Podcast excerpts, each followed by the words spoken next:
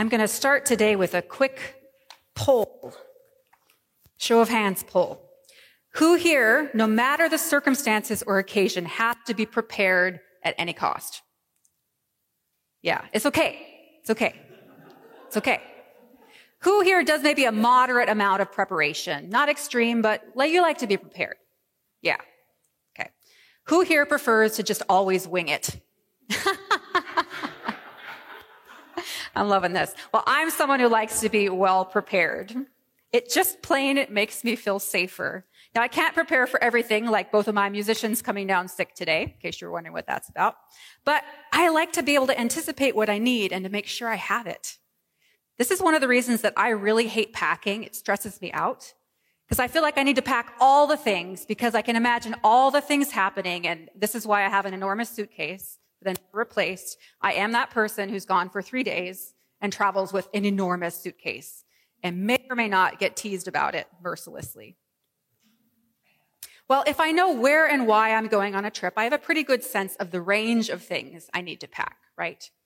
But if Eric were to come to me today and surprise me and say, Hey, this afternoon, we're going to fly somewhere with the whole family and I'm not going to tell you where. He knows better than to do that, right? But that would be a whole other thing. When you're uncertain where you're going, it's hard to prepare. I think we've all learned this uh, uncertainty during COVID, haven't we? We make our plans, COVID comes along, we have to change our plans. It is mentally exhausting, isn't it? All the pivoting. How do we prepare when we don't know what to expect? Especially when you get the sense that maybe what you're preparing for will be hard, but you don't know how hard.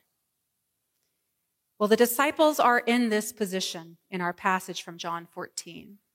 Jesus has been saying, I'm going. Take up your cross and follow me. I'm leaving. One of you is going to betray me. You'll all leave me. I'm going. They know something is going to happen, but they don't yet know what. And given how many times Jesus tells them, don't be afraid, I think they're probably afraid and anxious. They know they're facing something big, something hard, but they don't know how hard. I think that describes us pretty well, too. We have a sense that as the season of this investigation soon comes to an end, something else is coming, but we don't know what. We don't know what. How can we prepare for something so uncertain? Well, Jesus gives his disciples good news. Don't worry. I'm packing you a suitcase filled with the Holy Spirit, so to speak. And the Holy Spirit will take care of you. I want us to know today that we too have that suitcase, so to speak. We're looking ahead to Pentecost in a couple weeks. We're looking at this uncertain season that is to come very soon. And as we look at those things, I want to point our attention today toward three gifts we can expect the Holy Spirit to give us along the way. Three gifts that we can trust will be with us in this season, even as we don't know what it's going to be like. So, first, we can expect the Holy Spirit to give to us the gift of truth. This section from John that we have in our lectionary today includes talking about the Holy Spirit as the one who teaches us all things and reminds us of the words of Jesus.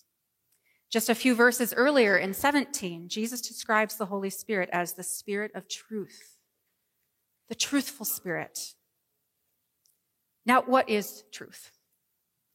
That's Pilate's famous question, isn't it? And in our world, it seems to be a very pertinent one. Truth often seems up for grabs right now. We're less important than power or policy. But my brothers and sisters, we worship the one who is the way, the truth, and the life. Truth cannot be up for grabs for us. Truth is what lines up with what is real what lines up with who God is and the way he's at work in the world. That's the very thing Jesus revealed in his words and deeds in his time on earth. And it's the very thing the Spirit continues to do in our midst even now, lining us up with the truth. We're to be a people who proclaim the truth. If I'm not up here truth, what am I doing? Our words and our deeds are to align with what God's doing in the world. The language we use is to illuminate truth and not obscure it. We're those who are always seeking truth in the power of the Spirit. We're to be a people who don't just talk a good talk, but who live the truth. Because truth isn't just something that you believe and hear, truth is something that you do. This is part of what's behind Jesus' words. Anyone who loves me will obey my teaching. If we proclaim Christ with our words but not our lives, we deceive ourselves. Season in which we're waiting for truth. And it's coming. What will we do with it when it's here? There's an analogy that has come to mind for me in this season, which is um, being in the waiting room of a hospital. After a loved one has been having a surgery where they're trying to figure out, oh, there's been an emergency. What's going on? We don't know what, what it is. We're waiting for an answer to the question, how bad is it? Maybe it's benign. Is it cancer? Has it spread? We're waiting. What comes next for us in our community will depend on the diagnosis. We need the truth so we know how to walk in light of it.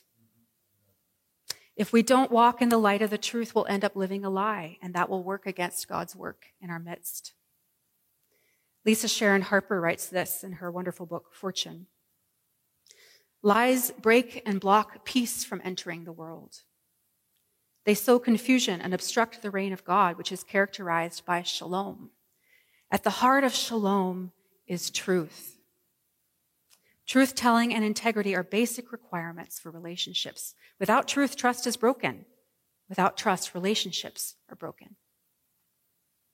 If we truly want healing for our community, and we do, I do, I know you do, we must seek, tell, and live the truth because it is the truth that will set us free.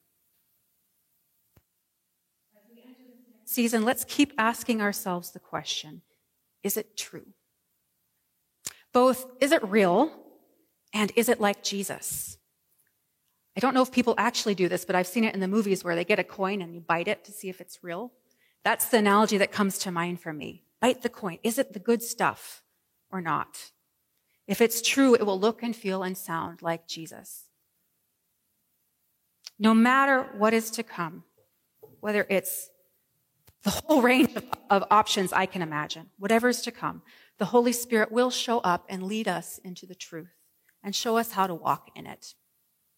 We can expect His truth for sure. Second, we can expect the Holy Spirit to give us the gift of presence. Jesus says, Anyone who loves me will obey my teaching. That's walking in the truth. And my Father will love them, and we will come and make our home with them. Just a few verses earlier, he says, If you love me, you'll keep my commandments, and I will ask the Father, and he'll give you another advocate to be with you unto the ages. Jesus goes, he asks the Father, the Father sends the Holy Spirit. Why? To be with us. Jesus goes, but he doesn't leave us alone. He sends the Holy Spirit to be with us forever. What a gift. Whatever we're walking into in this next season, we do not walk into it alone. Jesus walks with us through the Holy Spirit. The Holy Spirit is our paraclete. That's that strange word that's so hard to translate. An advocate, someone who intercedes for us when we need it.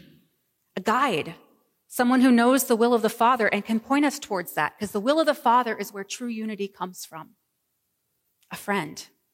Someone who's working always for our good, but who also will tell us when we're not getting it right. An encourager.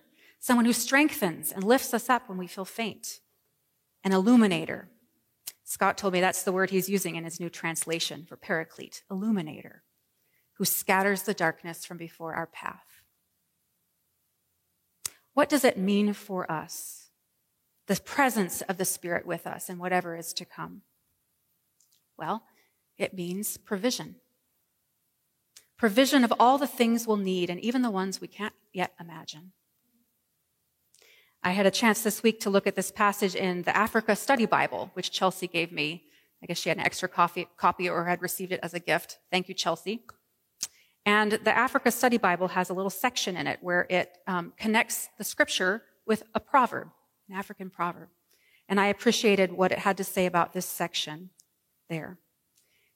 In some rural areas in Africa, meals are cooked over a wood fire and dished out of a common pot. And the women in the household take turns preparing the meals. Some children get extra and some not enough, depending on the woman who's cooking. But a proverb says, a child whose mother is cooking will not have to eat his food without soup or sauce. Our Heavenly Father is doing our cooking. And we will be well taken care of in this next season. In your presence is fullness of joy. Remember the resurrection. We are not alone, abandoned or orphaned. We don't know what we're facing, but God does. As we move into the season to come, let's continue to ask, Lord, where are you in this? And he will answer. Jesus is present with us in the power of the resurrection through the Holy Spirit. We can expect his presence for sure. And third, we can expect the Holy Spirit to give us the gift of peace. As I said, Jesus is always telling his disciples in this section, don't be afraid. Don't let your hearts be troubled. As the message puts it, don't be distraught. Ha! That's easier said than done, Jesus. How would you like it if the Savior of the world showed up, turned your life upside down, showed you the kingdom of God, then left you and went off to be crucified? I think we've earned a little distraught, yes? The disciples had very real and understandable fear and confusion, and so do we. The whole range of things I know we've felt in the midst of this season is totally normal. It's normal. Anxiety about the next season, anger, all normal.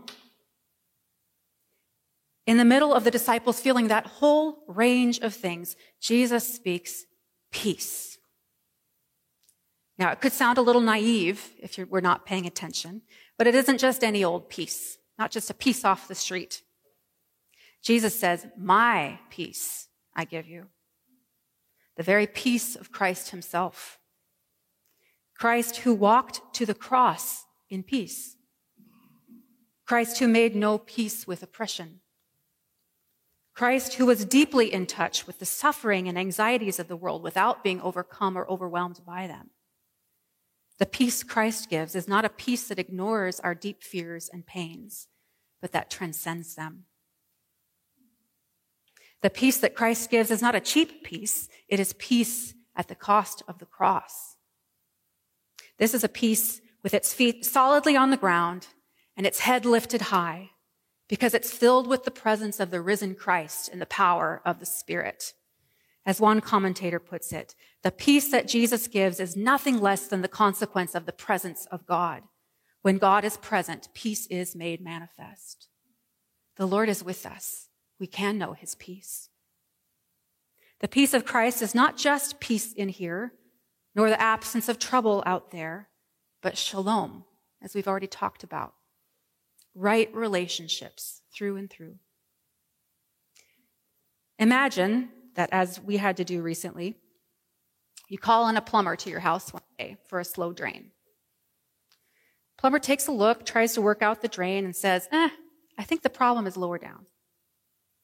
So he goes to the next drain, tries it out. Eh, I think the, the problem is lower down. We had this happen and we ended up having to go down into the basement for rodding. That's how far down the, the trouble was. We also have realized our plumbing system has been put together completely wrong, and we will have to deal with that at some point. We can unclog the one drain, maybe, good enough, and that might feel peaceful. But in our house, that's not quite shalom. We don't know what's needed for there to be restored shalom here at Redeemer. We don't. It could be a quick repair. It could be a renovation. I don't know. But we know that peace, that real peace, sometimes takes work. Peace must be made as well as received, and the Spirit will do that in our midst. The Spirit will be at work giving and making peace in the season that is to come. We can expect His peace for sure. Truth, presence, peace. These are good gifts we can expect the Spirit to give us in the weeks to come, and even now. Good gifts we can ask for and count on. I've given you a couple of questions along the way to point us toward the first two. Is it true? Biting the coin. And Lord, where are you in this? So what question can point us in the direction of peace? Not just feeling better. I want to feel better. Don't get me wrong. But shalom. I think that question, and one I want to ask, and I want us to ask and ask and ask in the next few weeks, is this What does love require? What does love for God require here? That love that takes the shape of total trust and loyalty and commitment to Him, even when it costs us something. What does love for neighbor require here? All our neighbors. That love that takes the shape of trust, oops, that's the wrong line, takes the shape of choosing to be for the good of others, being for the good of others, even if it costs me something. And what does love for ourselves require here? Perhaps that love means committing to taking care of our bodies and our hearts when it gets to be too much. Or even just keeping tabs on how we're doing and choosing to manage our emotions in a healthy way. And we will have emotions no matter what. I guarantee it. From where we stand today, it wouldn't surprise me if, as we think about what's to come, what we feel underneath might be fear. Maybe you don't. That's okay. Don't start now. but fear is very normal when we don't know what's to come. But fear can crowd out love. Fear can keep us from even asking the question, what does love require? So I want us to just take a minute Take stock. If you're feeling tense, roll your shoulders. Let's be honest with ourselves. What do you fear as you think about this report coming out? Do you fear? What do you feel? Is there something you're afraid of losing? Is there something you're afraid will be true? Just be honest, that's all, with yourself first and to the Lord. And as you think about those areas of fear, of struggle, just hear Jesus ask you this question Are you willing to follow me even if it means that?